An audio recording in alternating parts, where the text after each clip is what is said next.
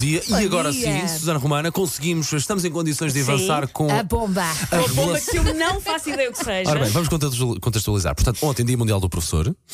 Hoje, boas histórias com professores e boas memórias. Judite Centeno, a tua professora de relembra de só? português do sétimo e do oitavo. A nossa produtora falou com os sim. professores do Paulo e da Susana. Os da Elsa recusaram-se, vejam lá. É disso que estamos a falar. Eu é que não consegui encontrar nenhum professor Sim. meu ainda. E temos aqui um som que diz a revelação choque. Meu Deus, não sei o quê. foi a Susana no sétimo ano, nas primeiras aulas, primeira ou segunda aula, dizer que não sabia escrever. E ela, de facto, escrevia divinalmente, um vocabulário impressionante, uma extrema objetividade em alguns, em alguns temas, em algumas, eh, co- em algumas da- dos textos que escreveu.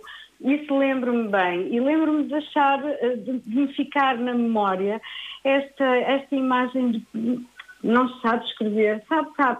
O problema da Susana é que não organizava a sua escrita Ah, mas eh, anos depois, quando, quando alguns no tempo descobri que ela trabalhava para as produções fictícias, eu disse, ora, ali está a Susana que me disse um dia que não sabia escrever.